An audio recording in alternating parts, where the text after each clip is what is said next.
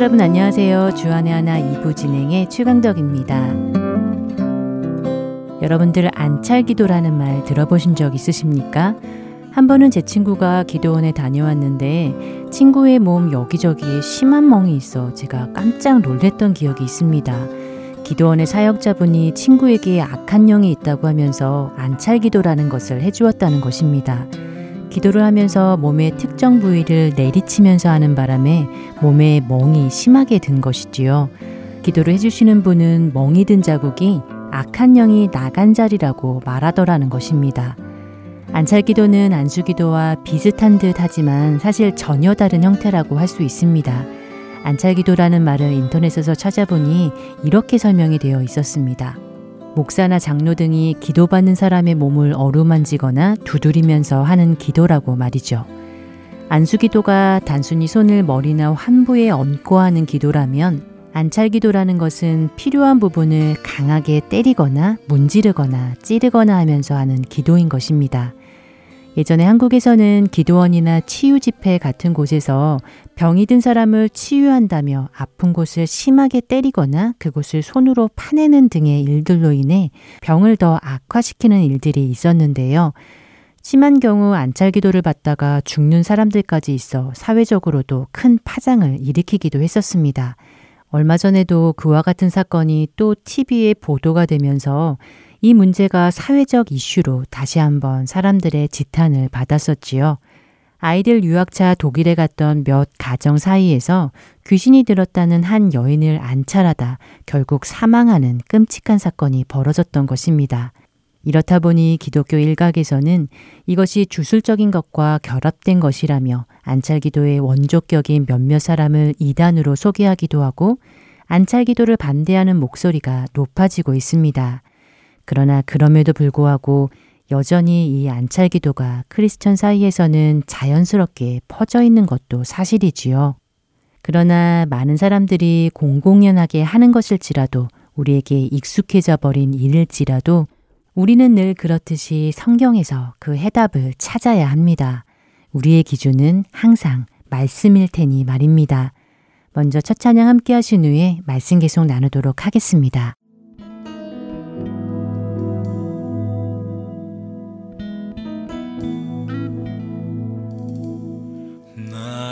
소망은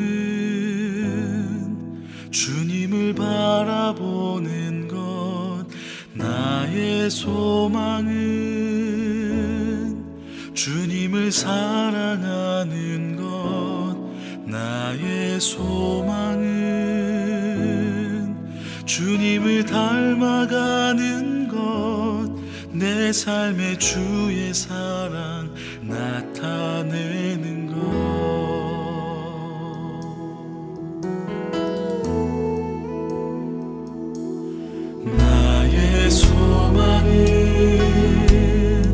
주님을 바라보는 것 나의 소망은 주님을 사랑하는 것 나의 소망은 주님을 닮아가는 것 내 삶의 주의 사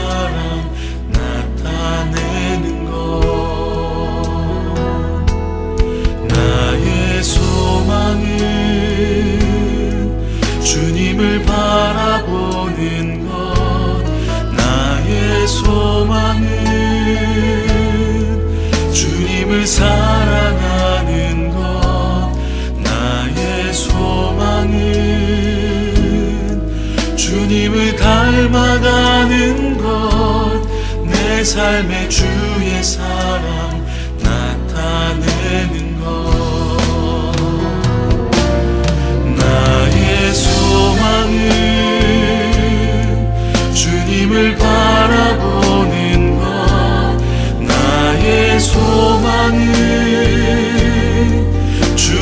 사랑하는 것 나의 소망은 주님을 닮아가는 것 내 삶의 주의 사랑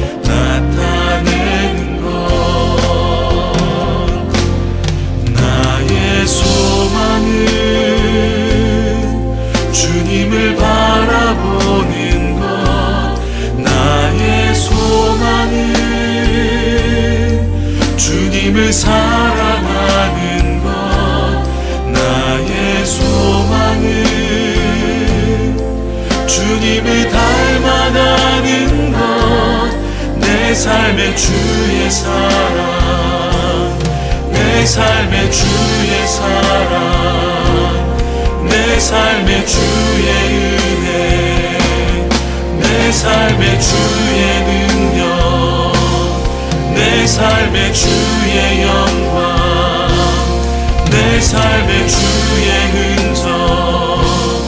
내 삶의 주의 마음 내 삶의 주의 사랑 나타내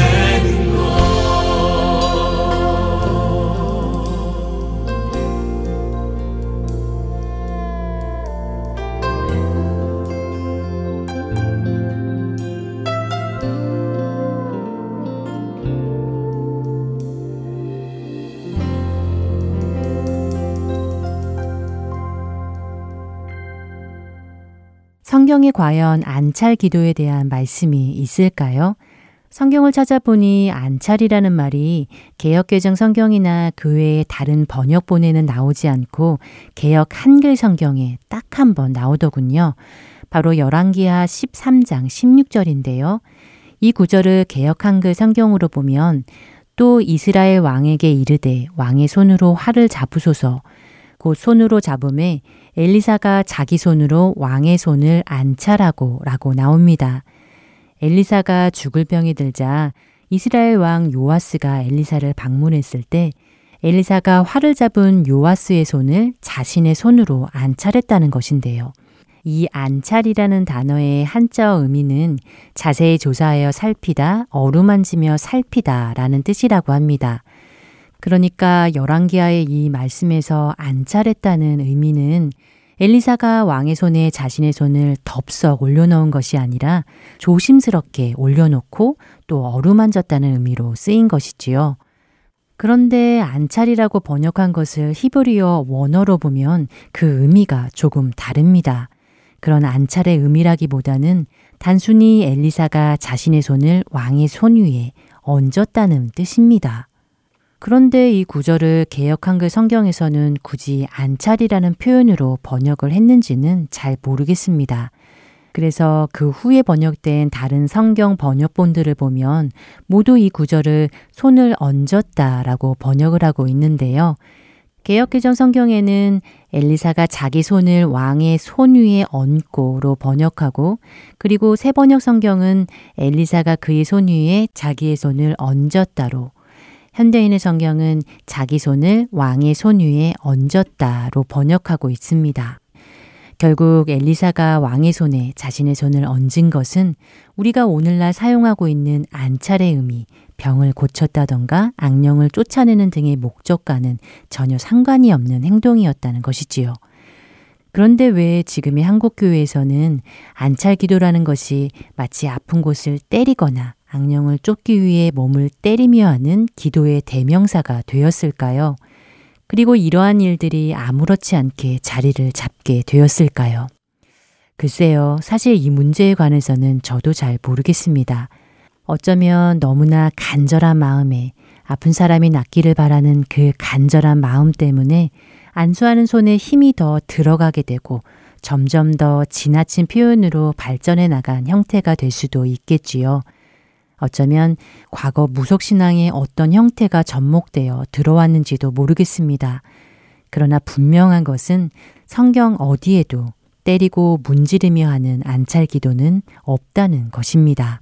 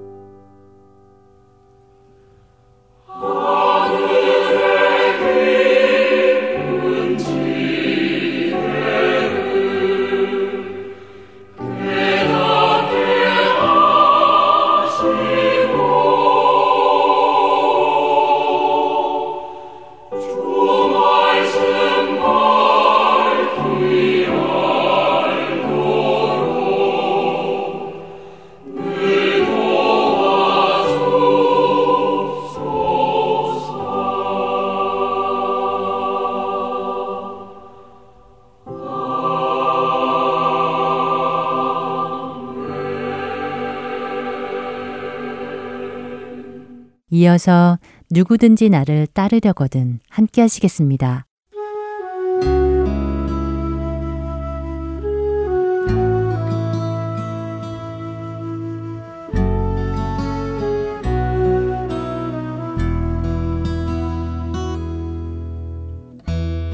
여러분 안녕하세요. 누구든지 나를 따르려거든 진행의 강승규입니다. 지난 한 주간 내가 예수님을 따르기로 결정했을 때 나는 충동적으로 감정적으로 결정한 것인지 아니면 예수님의 말씀대로 내가 버려야 할 것과 얻을 것을 비교하여 내가 버릴 것들을 다 버리고서도 따를 만한 가치가 있다고 결정하신 것인지 묵상해 보셨는지요? 묵상을 통해 예수님을 쫓기로 결단한다는 것에 대해 새롭게 마음을 정리해 보셨기를 바랍니다. 우리는 안타깝게도 그리스도인들이 세상으로부터 손가락질을 받는 시대에 살고 있습니다. 사실 세상으로부터 손가락질을 당하는 그들을 향해 그리스도인이라고 부르는 것이 가당한 일인지는 잘 모르겠습니다. 대신에 자칭 그리스도인이라는 표현을 해보지요. 세상은 자칭 그리스도인들에게 손가락질을 합니다. 그것은 그들이 세상과 달리 구분되어 살기 때문이 아닙니다. 만일 자칭 그리스도인이라 하는 자들이 세상과 구분된 거룩한 삶을 살기 때문에 세상으로부터 손가락질을 받는다면 그들은 자칭 그리스도인이 아니라 참된 그리스도인입니다. 제가 여러분께 말씀드리는 자칭 그리스도인들은 사람들에게 좋지 않은 인상을 주는 사람들을 의미합니다. 그리스도인이라 스스로 부르면서도 세상과 다르지 않은 사람들, 아니 오히려 세상의 도덕적 잣대에도 미치지 못하는 사람들을 말씀드리는 것입니다. 혹시 여러분의 주위에서 저 사람이 가는 천국이라면 나는 가지 않겠습니다. 라고 믿지 않는 사람들이 말하게 하는 사람을 보신 적이 있습니까? 저런 사람이 크리스천이라면 세상 사람보다 나을 것이 무엇입니까? 라고 말하게 하는 그리스도인들을 보신 적이 있으신지요? 우리는 참된 그리스도인과 자칭 그리스도인을 구분할 수 있을까요? 그 구분은 어떻게 할 수 있을까요? 예수님은 혹시 이런 것에 대해 말씀을 해 주셨을런지요? 그렇습니다. 예수님께서는 누가 예수 그리스도를 쫓는 사람이고 누가 천국에 가게 되는지 말씀해 주셨습니다. 두려운 것은 자칭 그리스도인들은 자신이 예수를 믿기 때문에 천국에 갈 것이라고 믿고 있다는 것입니다. 우리는 이 문제를 분명히 해야 할 것입니다. 여러분은 여러분이 천국에 갈 것이라고 믿으십니까? 믿으신다면 그 근거는 무엇입니까? 여러분의 기분이나 혹은 느낌이십니까? 아니면 누군가가 여러분께 그렇게 말을 해 주었기 때문입니까? 그러나 이런 기분이나 느낌 혹은 남의 말은 여러분이 천국에 가신다는 근거가 될 수는 없습니다. 혹시라도 근거 없는 이 느낌과 기분, 남의 말을 믿고 천국에 갈 것이라고 생각하고 있다가 천국 문 앞에서 들어가지 못하는 것을 알게 되는 날이 온다면 그날의 충격은 어떨런지요? 누가 천국에 가고 가지 못하는가에 대한 근거는 예수님의 말씀 외에는 근거가 될 수 없습니다. 왜냐하면 천국에 들어가는 문은 그분이시고 천국에 들어가는 길은 그분이시기에 그렇습니다. 그렇다면 그분께서는 천국에 들어가는 것에 대해 어떻게 말씀하셨을까요? 마태복음 7장을 함께 보며 예수님께서 무엇라 하셨는지 함께 보기 바랍니다. 먼저 마태복음 7장 13절과 14절을 읽어보겠습니다. 좁은 문으로 들어가라. 멸망으로 인도하는 문은 크고 그 길이 넓어 그리로 들어가는 자가 많고 생명으로 인도하는 문은 좁고 길이 협착하여 찾는 자가 적음이라. 예수님께서 두 가지의 문이 있음을 알려주십니다. 어떤 문입니까? 좁은 문과 넓은 문입니다. 그 둘에는 어떤 차이가 있는지요? 좁은 문은 생명으로 인도하는 문입니다. 그러나 그 문은 좁고 길이 협착하여 찾는 자가 적다고 하십니다. 반면에 넓은 문은 어떻습니까? 그 문은 멸망으로 인도하는 문입니다. 그 문은 크고 길이 넓어 그리로 들어가는 자가 많다고 하십니다. 예수님께서는 이 두 문의 차이를 확실하게 설명해 주시고 계십니까? 아니면 뭉뚱거려 설명해 주시고 계십니까? 예수님은 이 두 문의 차이를 분명하게 설명해 주십니다. 그렇다면 여러분은 예수님께서 설명해 주신 두 문의 차이를 분명하게 이해하고 계십니까? 멸망으로 인도하는 문과 생명으로 인도하는 문의 차이를 알고 계시는지요? 그리고 그 차이를 알고 계신다면 여러분은 어느 문을 통과하여 가시고 계십니까? 어느 길에 살아가고 계시는지요? 이 일은 아주 중요한 일입니다. 왜냐하면 여러분의 영원한 생명과 관계되어 있는 일이기에 그렇습니다. 예수님께서는 여러분이 어떤 문을 통과하여 가기를 원하실까요? 또한 우리의 원수 마귀는 우리가 어떤 문을 통과하여 가기를 원할까요?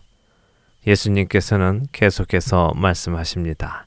마태복음 7장 15절부터 20절의 말씀입니다. 거짓 선지자들을 삼가라. 양의 옷을 입고 너희에게 나오나 속에는 노략질하는 일이라. 그들의 열매로 그들을 알지니 가시나무에서 포도를 또는 엉겅퀴에서 무화과를 따겠느냐.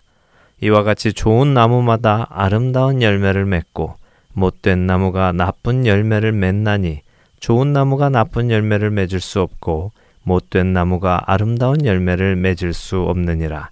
아름다운 열매를 맺지 아니하는 나무마다 찍혀 불에 던져지느니라. 이러므로 그들의 열매로 그들을 알리라.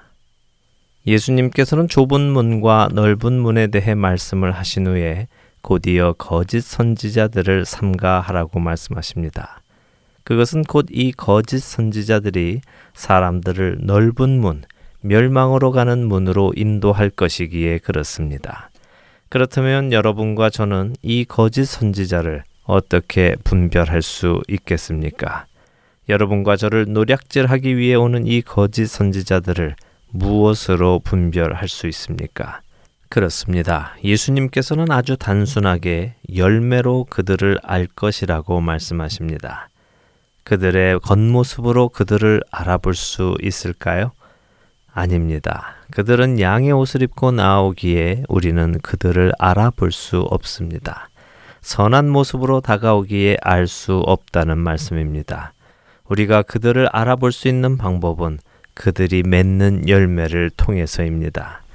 여러분의 생각에 이 거짓 선지자들은 무엇을 말할 것이라고 생각되십니까? 생명으로 가는 길을 알려주겠다고 할 것 같으십니까? 아니면 멸망으로 가는 길을 알려주겠다고 할 것 같으십니까? 거짓 선지자는 결코 자신이 우리들을 멸망으로 인도할 것이라고 말하지 않습니다. 그들은 거짓 선지자이기 때문입니다. 그들은 자신들도 천국에 갈 것이라 확신하며 자신들을 따르는 사람들 역시 천국에 갈 것이라고 거짓된 확신을 심어줄 것입니다. 그러나 그들의 열매가 아름다운 열매가 아니라면 여러분은 그들의 말을 믿어서는 안 됩니다. 예수님은 지금 그 말씀을 우리에게 해 주시고 계신 것입니다. 나쁜 열매를 맺는 못된 나무 같은 거짓 선지자들을 믿지 말라. 그들에게 미혹되지 말라. 그들은 너희를 멸망으로 인도하는 문으로 이끌 것이다. 라고요. 예수님의 이 말씀이 너무 극단적이라고 생각이 되십니까? 에이, 사람이 좋은 열매도 맺을 수 있고 나쁜 열매도 맺을 수 있지라고 생각이 되십니까? 그러나 예수님께서는 분명하게 말씀하고 계십니다. 좋은 나무가 나쁜 열매를 맺을 수 없고 못된 나무가 아름다운 열매를 맺을 수 없다고 말입니다. 그리고 아름다운 열매를 맺지 아니하는 나무마다 찍혀 불에 던져질 것이라고 말씀하십니다. 모든 것을 판단하는 근거는 나의 생각이나 다른 이들의 의견이 아닙니다. 모든 것을 판단하는 근거는 말씀이 육신이 되어 오신 예수님의 말씀입니다. 내 생각에 그렇지 않을 것 같다 하더라도 다른 사람들이 그렇지 않다고 확신하며 말한다 하더라도 예수님께서 아니라고 하셨다면 아닌 것입니다. 또한 예수님께서 그렇다고 하셨다면 그런 것입니다. 여기에 우리는 아무런 이의도 달 수 없습니다. 오늘 예수님의 말씀에 근거하여 여러분 자신을 다시 돌아보시기 바랍니다. 여러분은 생명으로 인도하는 문 안에 계십니까? 아니면 멸망으로 인도하는 문 안에 계십니까? 여러분에게는 어떠한 열매들이 맺히고 있습니까? 누구든지 나를 따르려거든 마치겠습니다.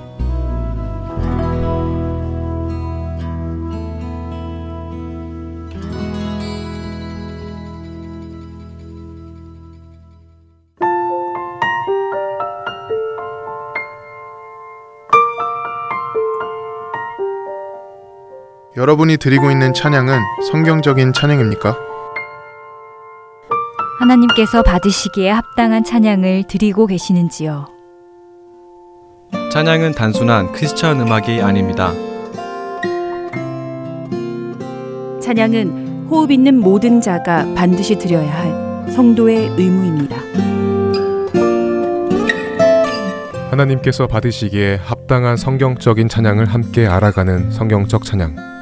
주안의 하나 오부에서 만나보실 수 있습니다.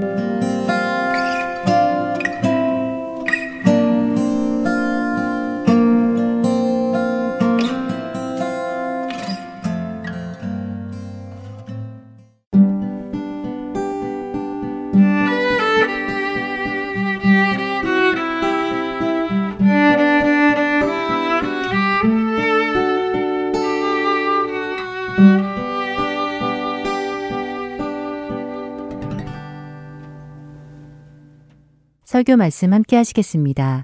미조리 세인루이스 한인 장로교회 서정건 목사께서 여호수아서 13장 1절에서 7절의 말씀을 본문으로 하나님께서 하십니다 라는 제목의 말씀 전해 주십니다.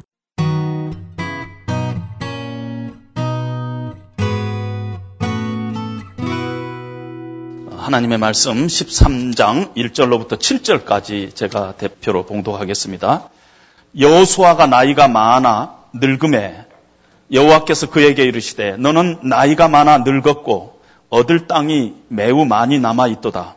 이 남은 땅은 이러하니 블레셋 사람의 모든 지역과 그술 족속의 모든 지역 곧 애굽 앞 시홀 시내에서부터 가난 사람에게 속한 북쪽 에그론 경계까지와 블레셋 사람의 다섯 통치자들의 땅 곧 가사 족속과 아수 족속과 아스글론 족속과 가드 족속과 에굴론 족속과 또 남쪽 아유 족속의 땅과 또 가나안 족속의 모든 땅과 시돈 사람들에게 속한 무아라와 아모리 족속의 경계 아베까지와 또 그발 족속의 땅과 해 뜨는 곳에 온 어, 레바논 곧 헤르몬산 아래 바알갓에서부터 하맛에 들어가는 곳까지와 또 레바논에서부터 미스르봇 마임까지 산지의 모든 주민, 곧 모든 시돈 사람의 땅이라. 내가 그들을 이스라엘 자손 앞에서 쫓아내리니 너는 내가 명령한 대로 그 땅을 이스라엘에게 분배하여 기업이 되게 하되 너는 이 땅을 아홉 지파와 문하세 반 지파에게 나누어 기업이 되게 하라 하셨더라.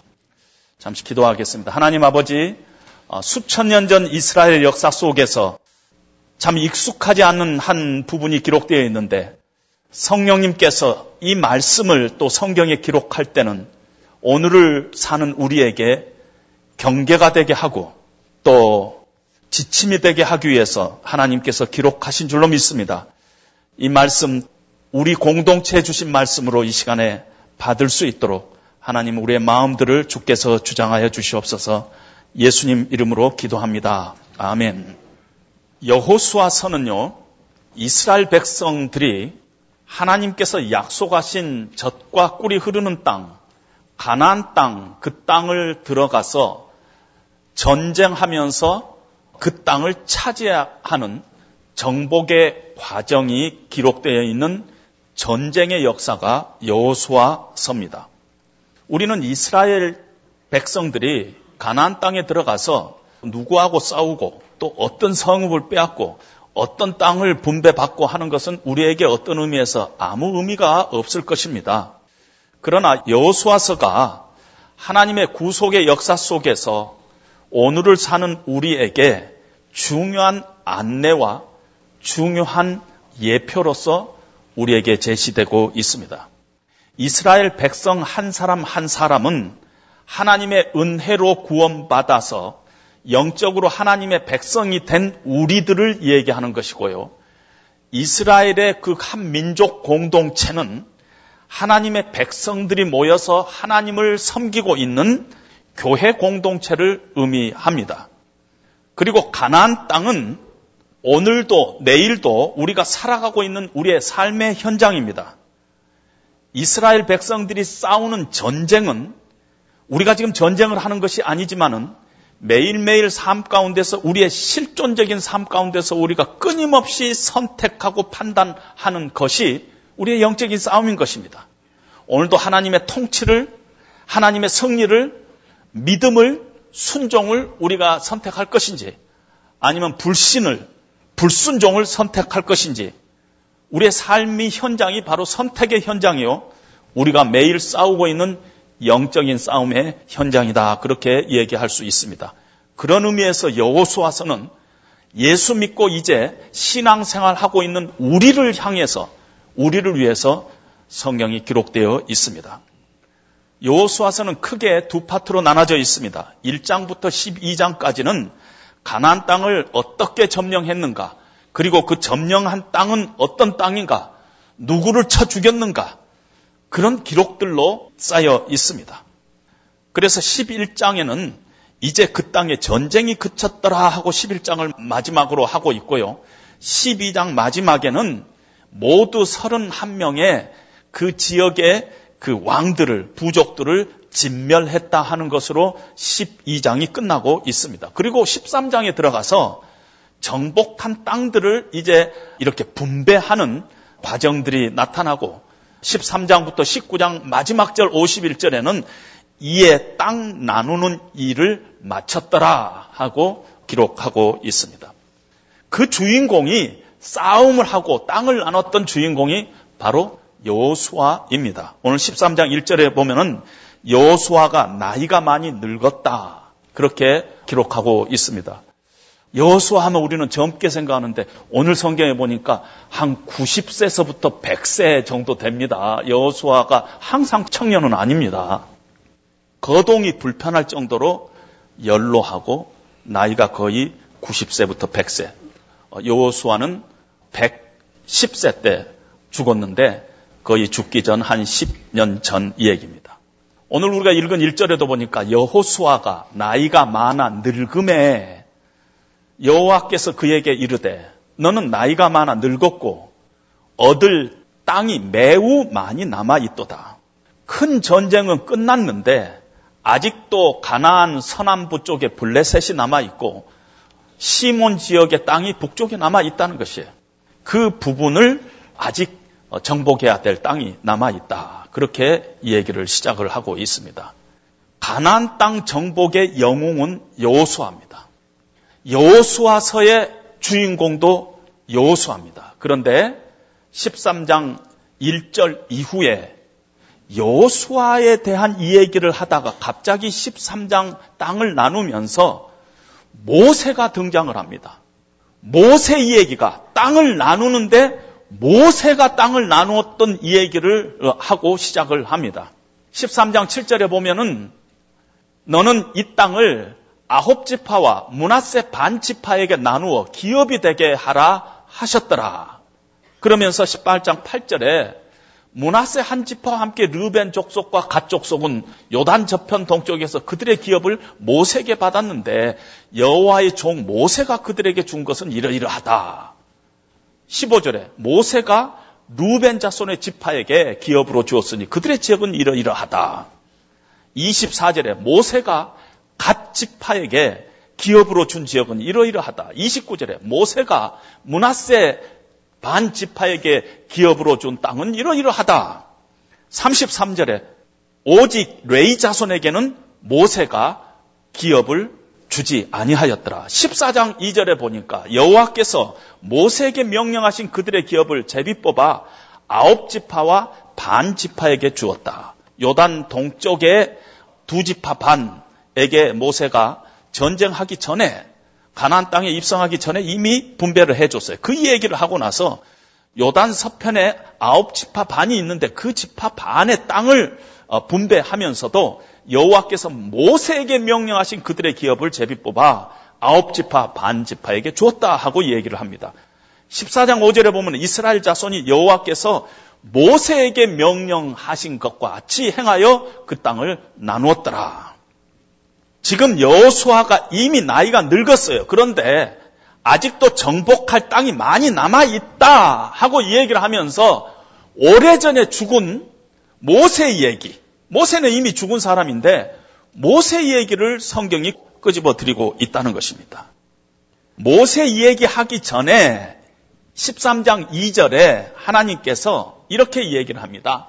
이 남은 땅은 이러하니 블레셋 사람의 모든 지역과 그슬 족속의 모든 지역이 아직 남아 있다. 그러면서 6절에 또 레바논에서 미스르봇 마임까지 산재 모든 주민 곧 모든 시돈 사람의 땅이라. 그런 것들이 남아 있다는 것입니다. 그런데 내가 그들을 내가는 하나님이에요. 내가 그들을 이스라엘 자손 앞에서 쫓아내리니 너는 내가 명령한 대로 그 땅을 이스라엘에게 분배하여 기업이 되게 하라.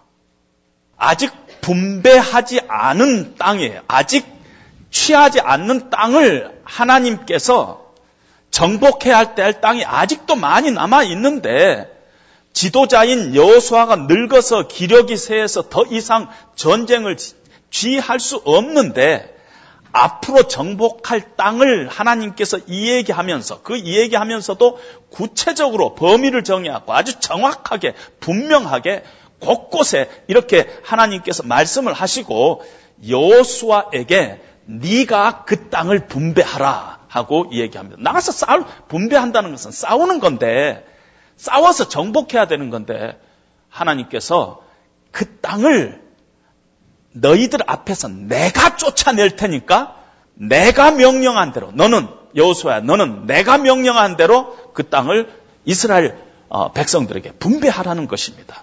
아홉 지파 반에게 분배하라는 것입니다. 그렇게 기록하고 나서 모세가 그들에게 기업으로 준 땅은 이러하니 하면서 이미 오래전에 죽은 모세를 들먹이는 하나님의 의도가 어디 있느냐는 것이에요. 다시 6절을 보면은 내가 그들을 이스라엘 자손 앞에서 쫓아내리니 너는 내가 명령한 대로 그 땅을 이스라엘에게 분배하라. 네 지금 늙어서 힘이 없어서 나가서 전쟁할 수 없지. 그래서 걱정이 되지. 그런데 걱정하지 말고 내가 시키는 대로 그 땅을 분배하라. 왜냐면은 그 땅은 내가 전쟁해서 내가 그들을 쫓아내 가지고 너희들이 줄 땅이다. 너는 나이 들어서 이제 힘이 없습니다 하지만은 그래 네 그 힘 없는 건 내가 안다. 내려놔라. 여태까지 싸움도 그러했지만은 이제 지금 싸움도 내가 하는 싸움이다. 남은 싸움도 내가 싸울 싸움이다. 그러니 너는 분배하라는 것이야. 내 명령대로. 왜 죽은 모세를 들먹이냐면은 모세나 여호수아나 하나님의 나라를 위해서 하나님께서 쓰신 도구였다는 것이에요. 그리고 이 모든 일은 하나님께서 하셨고 지금 하나님께서 하시고 계시고 앞으로 그 일도 하나님께서 하실 것이다 하는 것을 명백히 우리에게 말씀해 주고 있습니다. 남은 땅은 많지만은 여호수아야 걱정하지 말라. 모세가 그 땅을 분배했던 것과 똑같이 네가 지금 그 땅을 분배해라. 싸움은 내가 한다. 모세도 지나갈 것이고 너도 지나갈 것이다. 사람은 다 지나간다. 그것이 현실이다. 그러나 하나님인 나는 계속 계속 일할 것이다. 그 일을 지금 여호수아에게 얘기하고 있는 것입니다. 여러분 우리 일생을 이렇게 보면은요. 우리가 하는 것 같지만 사실은 돌이켜 보면은 인간이 하는 것 같지만은 언제나 하나님께서 하십니다. 여러분 우리 교회도 보면은요.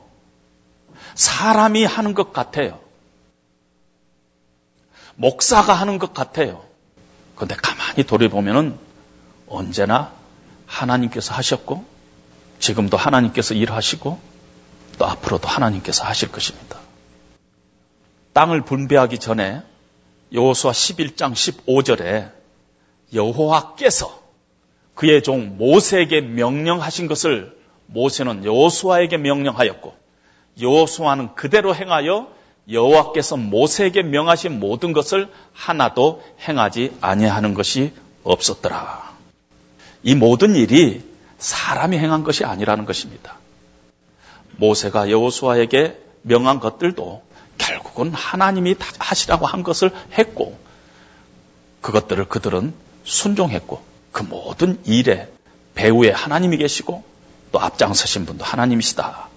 이 일을 얘기하고 있습니다. 여호수아서는 어떤 면에서 우리 공동체 이야기예요. 오늘 우리는 특별히 이 여호수아서 오늘 13장을 통해서 우리가 인간들이기 때문에 사람들이 모여서 한 교회를 형성하기 때문에 우리가 자주 리더라는 말을 씁니다. 사람 차원에서 리더가 있을 수 있죠.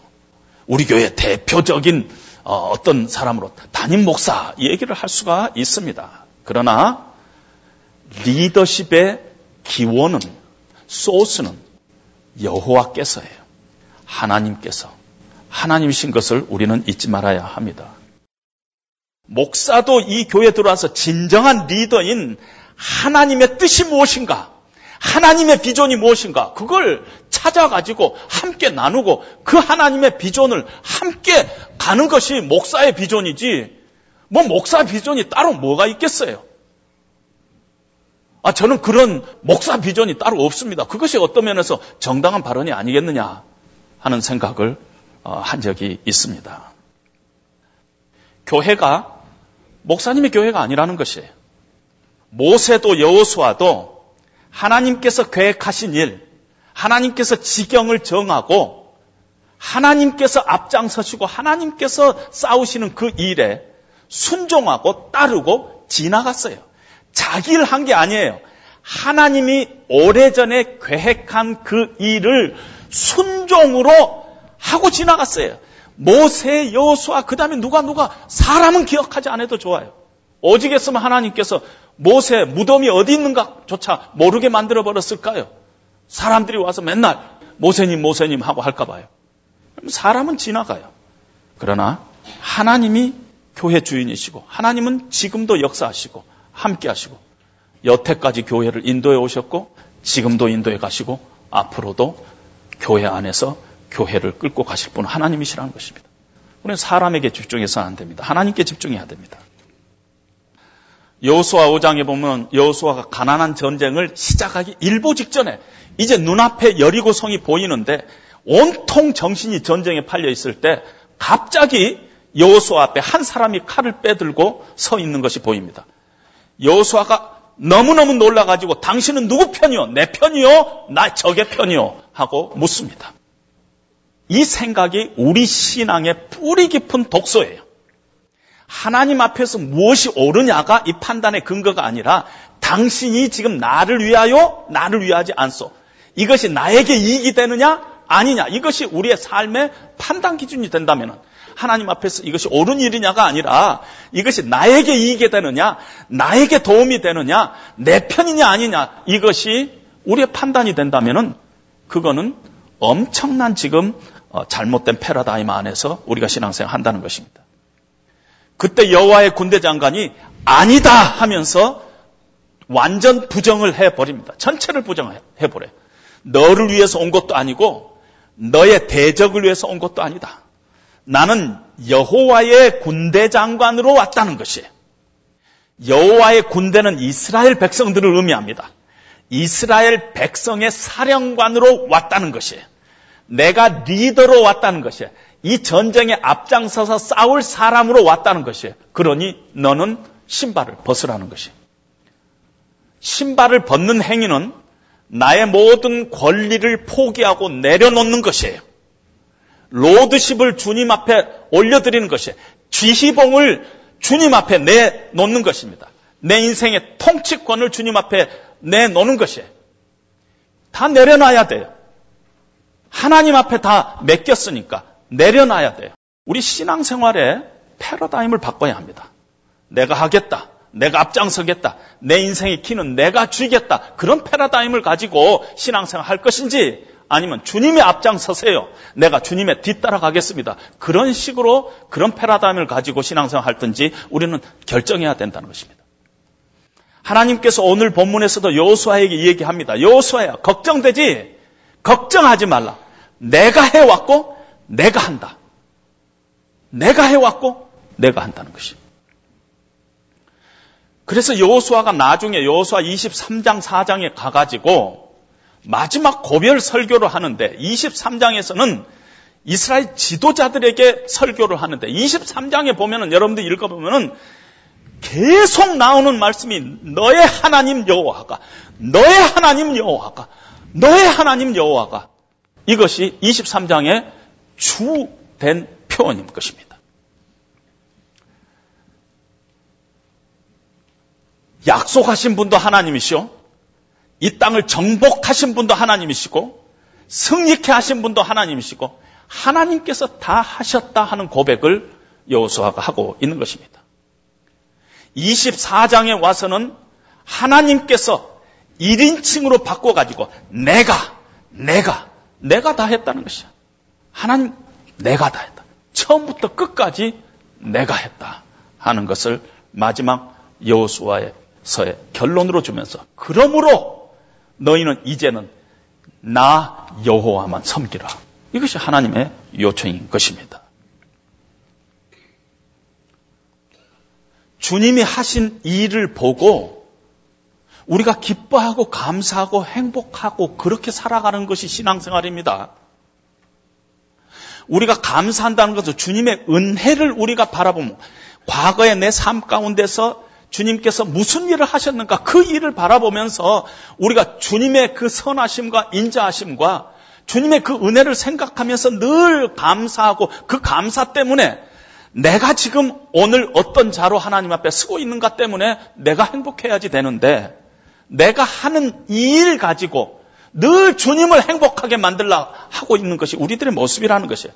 그러다 보니까 일에 치여가지고 아이고 미치겠네. 아이고 나 죽겠네. 그런 모습을 우리는 보게 된다는 것입니다. 아브라함과 롯이 함께 살다가 밑에 일하는 사람들끼리 다툼이 생겨가지고 갈라서게 됐어요. 아브라함이 롯에게 이야기합니다. 우리는 가족이니 일하는 사람들끼리 서로 다투게 하지 말자. 네 앞에 이 온 땅에 있으니까 네가 좌하면은 내가 우하고 네가 우하면 내가 좌할 테니까 네가 먼저 선택해라. 그렇게 이야기합니다. 창세기 13장 10절에 보면 이에 롯이 눈을 들어 요단 지역을 바라본즉 소알까지 온 땅에 물이 넉넉하니 여호와께서 소돔과 고모라를 멸하시기 전이었으므로 여호와의 동상 같고 애굽 땅과 같았더라. 롯이 먼저 선택했어요. 좋은 곳 선택했어요. 여호와의 동상 같고 애굽 같이 그렇게 아름다운 그쪽 땅, 물이 많은 그런 땅을 선택했어요. 먼저 선택했으면은 롯이 결과적으로 아브라함보다도 훨씬 더 잘 살아야 할 텐데 성경의 결론은 뒤집어져 있습니다. 아브라함은 믿음의 조상이 됐고 롯은 몇 번 죽을 고비를 겪고 겨우 구원받은 사람입니다. 롯은 어떤 면에서 뭔가 내가 잘해보려고 정말 애쓰는 사람입니다. 땅도 찾아보고 저쪽이 좋겠다, 이쪽이 좋겠다 이렇게 재보고 장사가 저쪽이 낫겠다, 이쪽이 낫겠다, 이 장사가 낫겠다, 저 장사가 낫겠다 그렇게 다 자기가 바라보고 그리고 결과는 다 틀리고 망한 사람의 모습이 롯입니다. 거기에 비해서 아브라함은 어떤 면에서 맹한 사람입니다. 그런데 중요한 차이가 있어요. 아브라함과 롯의 인생 관에 중요한 차이가 있어요. 창세기 13년 10절을 보면 이에 롯이 눈을 들어 눈을 들었다는 것은요. 히브리 말로 발꿈치를 들어서 이렇게 보는 거고요. 또 조금 더 영적으로 표현하면 인생의 앞날을 조망한다 이런 뜻도 있습니다. 롯이 자기 인생의 앞날을 조망하면서 요단 지역을 바라본 즉 여호와의 동상 같고 애굽 땅 같았어요. 눈을 들어 본 적의 주체는 자기 자신이었어요. 내가 지금 눈을 들어보고 내가 판단했어요. 그런데 아브라함은 달랐어요. 창세기 13장 14절에 보면 롯이 아브라함을 롯이 아브라함을 떠난 후에 여호와께서 아브라함에게 이르시되 너는 눈을 들어 너 있는 곳에서 북쪽과 남쪽 그리고 동쪽과 서쪽으로 바라보라. 눈을 들어 바라보라는 그 주체 말하는 주체가 하나님이세요. 하나님이세요. 가난한 땅에서의 이 싸움은 지금 우리의 삶의 실존이에요. 우리의 가정에서, 우리의 일터에서, 우리 교회에서. 우리가 매번 선택하면서 하는 모든 일이 가나한 땅에서의 우리의 삶입니다. 하나님께서 눈을 들어 바라보라고 하는 것을 바라보고 내가 선택하고 있느냐? 아니면은 내가 내 인생의 앞날을 조명하고 내가 스스로 선택하고 이것이 내게 유익하리라고 선택하면서 지금 살아가고 있느냐? 아니면 믿음으로 하나님의 통치하심을 바라보면서 믿음으로 지금 선택하느냐? 아니면은 먹음직도 하고 보암직도 하고 지혜를 줄 만큼 탐스럽게 보이는 것 그걸 붙잡고 선택을 하느냐? 거기에 딸려 있다는 것입니다. 우리 모든 크리스찬들이 가난 땅에서의 이 삶은 우리의 성화의 삶과 마찬가지입니다. 여러분, 우리가 교회에서 어떤 사람은 집사로, 교사로, 성가대원으로, K그룹장으로, 장로로, 목사로 이렇게 다 봉사하지만은 하나님께서 우리를 교회로 일꾼으로 부르지 않았습니다. 교인은 일꾼이 아니에요. 교인은 가족으로 하나님께서 불렀어요. 하나님을 아버지로 모시는 우리의 가족 공동체. 에베소서 4장, 아, 2장 19절에 보면은 하나님의 권속이라 그랬어요. 우리, 우리가 다 하나님의, 하나님의 식구라 그랬어요. 가족이라 그랬어요. 우리가 다 가족이에요. 가족끼리는요, 기분 나쁘면 일 안 하고, 기분 좋으면 좀 하고, 안 보이면 안 하고, 뭐 보이면 한척 하고, 그러지 않아요. 적어도 가족은요, 하기 싫으면 하기 싫다 그러고 안 하고 그러지. 뭐, 뭐, 뭐 눈치 보고, 뭐 폼 잡고, 뭐 그러지 않는다는 것입니다. 뭐 긴장하고 스트레스 받고 내가 어떻게 평가받을까 그런 거 아니라는 것이에요. 집에서 뭐 넥타이 메고 있지 않아요. 가족은요. 가족은요, 하나님을 아버지로 모시면서 그 안에 사랑과 은혜와 감격이 있어서 그걸 가지고 우리가 하는 일을 하는 것을 우리는 가족 공동체라고 얘기합니다. 우리가 하나님의 은혜와 사랑을 우리는 갚을 수가 없어요. 하나님은 거룩한 분이시기 때문에 우리는 닮아갈 수도 없어요. 하나님께서 우리에게 베푸신 그 사랑이 너무너무 완벽하신 사랑이기 때문에 우리가 그 하나님의 사랑을 닮아갈 수 없어요. 하나님은 완전한 거룩하신 분이기 때문에 우리가 하나님 닮아갈 수도 없어요. 성경은 우리로 하여금 하나님 닮으라고 얘기한 적도 없어요. 죽었다고 깨어나도 우린 예수님 닮아갈 수 없어요. 하나님께서 우리가 어떤 식으로 신앙생활 하기를 원하시냐면은 늘 하나님을 기뻐하는 삶. 하나님을 기쁘시게 하려는 것이 아니라 하나님께서 내 인생 가운데 하신 일을 바라보면서 어제나 오늘이나 영원토록 동일하신 하나님께서 이 공동체의 주인이신 것을 우리가 바라보면서 그 은혜를 감사하고 기뻐하고 그것이 우리의 신앙의 자세라는 것입니다. 신앙생활이라는 것은요, 처음부터 끝까지 하나님께서 하시는 싸움인 것입니다. 우리는 신발 벗는 일이에요. 우리는 하나님께서 하신 그 일, 하나님의 그 인자하심과 성실하심과 우리에게 향하신 하나님의 그 사랑과 은혜를 늘 기억하면서 감사하면서 감격하면서 하나님이 하신 일을 목도하면서 증거하면서 하나님의 은혜를 갚으자는 것이 아니라 그 하나님의 은혜를 감격만 하면 돼요. 뭐 갑자 그까지 가지 않아도. 하나님의 그 신실하심 때문에 우리가 그 하나님을 기뻐하면은요, 나도 모르는 사이에 언젠가 보니까 하나님이 기뻐하시는 삶을 살아가고 있는 것이 우리 크리스찬의 삶이라는 것입니다. 롤 모델을 쫓아가는 것이 아니에요. 하나님께서 하셨어요. 하나님께서 하시고 계세요. 하나님께서 하실 것이에요. 우리는 불충하지만 하나님은 신실하신 하나님이시기 때문에 하나님의 뜻 가운데로 이끌고 가실 것입니다. 우리가 믿고 하나님께서 우리에게 주시는 그런 명령들을 한 걸음 한 걸음 오늘도 어, 순종해 가는 것이 우리들의 삶입니다.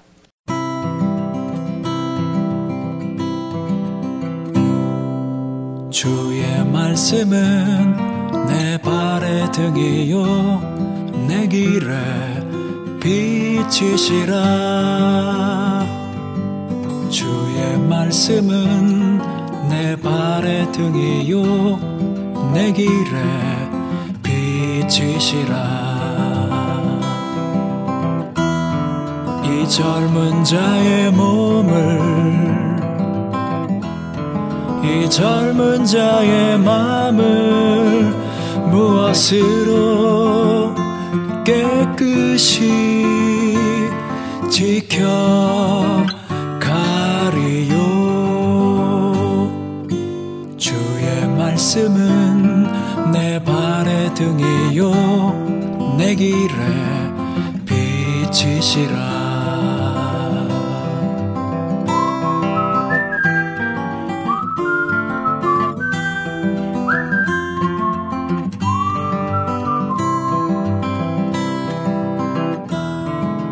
젊은 자의 몸을 이 젊은 자의 마음을 무엇으로 깨끗이 지켜 가리요? 주의 말씀은 내 발의 등이요. 내 길에 빛이시라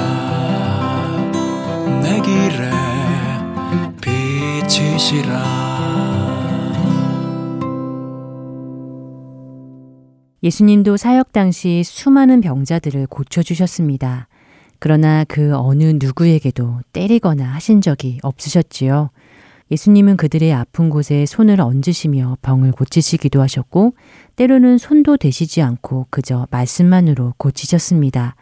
물론 예수님께서 때려서 고치라고 하시면 때려서 고쳐야 할 것입니다. 그러나 성경은 그런 치유를 보여주고 있지 않습니다. 비록 어느 기도원에서 어느 누군가가 그렇게 나음을 얻었다라는 소식이 들린다 하더라도 우리는 그것이 성경적인지 아닌지 항상 판단해야 합니다. 왜냐하면 낫는 것이 목적이 아니기 때문입니다. 병 나음의 목적은 아니 병 나음뿐만 아니라 모든 기적과 이적의 목적은 우리로 예수님이 그리스도이심을 믿게 하는 것입니다.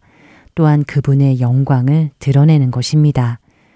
성경에도 없는 안찰 기도로 사람을 때려 죽음에까지 이르게 하는 일은 결코 우리로 예수님을 그리스도로 인정하게 하는 것도 아니며 하나님의 영광을 드러내는 것도 아닙니다. 우리는 분별해야 합니다. 하나님께서 주시는 지혜로, 말씀으로 분별해내야 합니다. 하나님의 이름으로 행하는 이적과 기사가 진정으로 하나님께 영광을 돌리는 것인지 아닌지 말입니다. 우리가 죽고 살고 병이 나고 병이 낫는 문제는 하나님의 주권에 있습니다. 우리가 할 것은 하나님의 뜻을 구하며 그분들을 위해 간절히 기도하는 것 뿐일 것입니다. 말씀으로 늘 분별하며 주 안에서 흔들리지 않는 우리 모두가 되기를 소원하며 주안의 하나 2부 여기서 마치도록 하겠습니다. 지금까지 구성과 진행의 최강덕이었습니다. 안녕히 계세요.